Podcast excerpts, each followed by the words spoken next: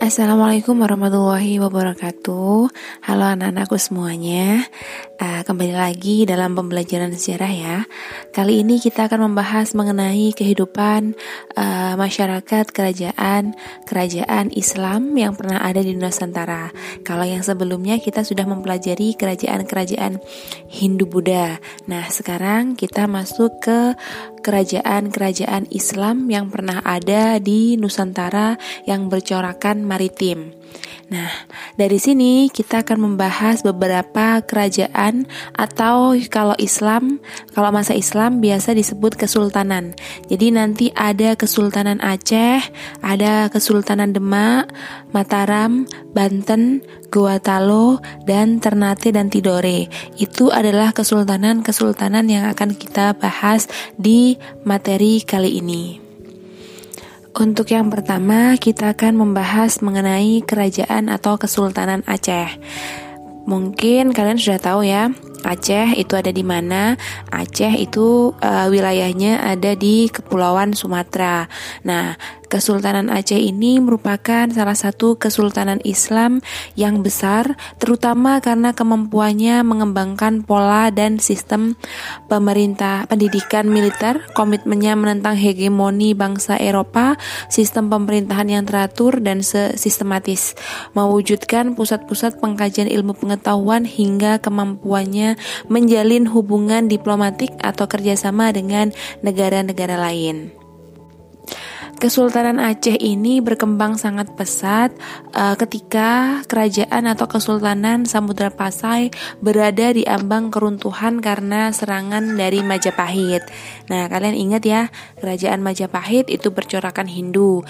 Nah, dari di tahun 1360 kerajaan Majapahit itu melakukan serangan ke Samudra Pasai sehingga Kesultanan Samudra Pasai itu mengalami keruntuhan di ambang kehancuran dari sini Kesultanan Aceh bisa berkembang pesat karena keruntuhan dari uh, Samudra Pasai tersebut. Nah, selain itu, faktor penyebab berkembangnya Aceh menjadi kesultanan maritim yang besar adalah kejatuhan Malaka ke tangan Portugis pada tahun 1511. Nah, akibat kejatuhan Malaka ke tangan Portugis, nanti banyak pedagang-pedagang muslim yang kemudian mengalihkan kegiatan perdagangan mereka pelabuhan Pelabuhan Aceh, sehingga Pelabuhan Aceh ini menjadi ramai dikunjungi oleh para pedagang-pedagang asing yang uh, merupakan kebanyakan pedagang-pedagang Islam. Nah, dari sinilah pedagang-pedagang itu bisa saja uh, selain berdagang, mereka juga menyebarkan agama Islam. Paham dari sini? Untuk kondisi politik pemerintahan Kesultanan Aceh sendiri sering dilanda konflik di antara penguasa kesultanan itu sendiri. Jadi sekitar tahun 1571 Masehi hingga 1607 Masehi, Kesultanan Aceh diperintah oleh delapan orang sultan. Nah, kalian bisa cari-cari sendiri siapa saja sultan-sultan yang pernah menjadi sultan atau raja di Kesultanan Aceh. Namun, uh, Aceh mengalami puncak uh, mencapai puncak kejayaan itu pada masa Sultan Iskandar Muda.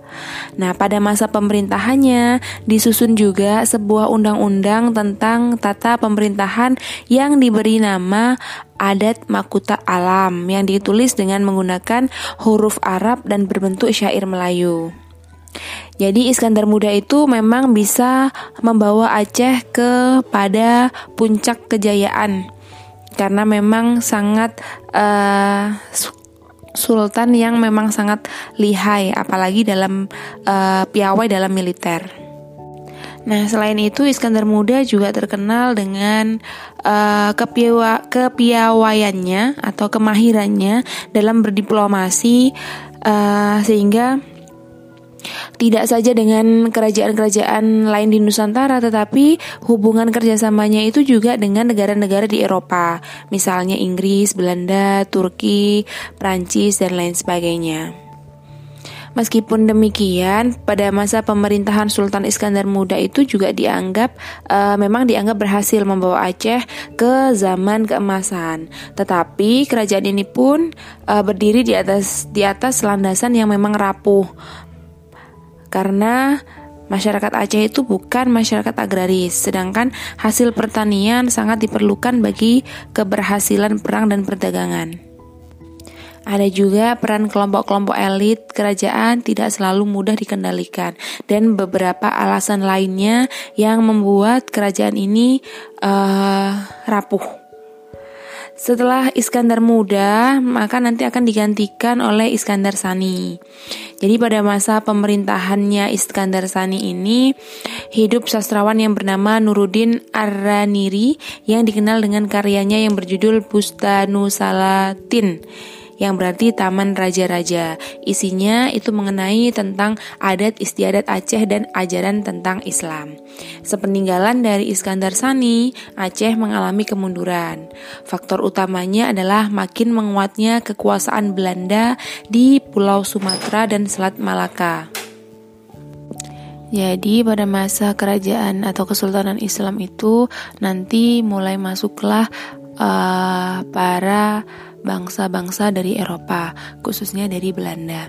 Nah, faktor lain yang menyebabkan uh, keruntuhan adalah keruntuhan dari Kesultanan Aceh ini adalah adanya perebutan kekuasaan, terutama antara golongan bangsawan, bangsawan Aceh yang disebut dengan Teuku dan golongan ulama yang disebut dengan Tengku.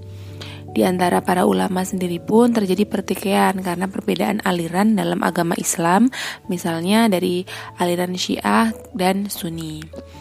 Itu adalah kondisi uh, politik Kesultanan Aceh.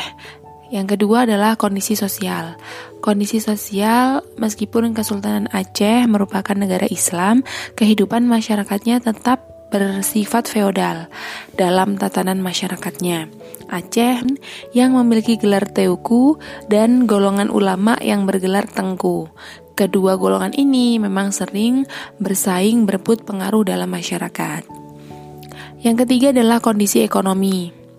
Dalam hal perekonomian, komoditas Kesultanan Aceh adalah rempah-rempah dan bahan tambang, misalnya lada dan timah sangat melimpah di Semenanjung Malaya. Jenis barang dagangan lainnya adalah beras, emas, perak, tekstil, porselen, dan minyak wangi. Itu adalah kehidupan masyarakat ekonomi masyarakat Aceh. Dalam bidang kebudayaan, di bidang kesusastraan dan agama, Aceh melahirkan beberapa ulama ternama yang hasil karyanya menjadi rujukan utama dalam bidang masing-masing.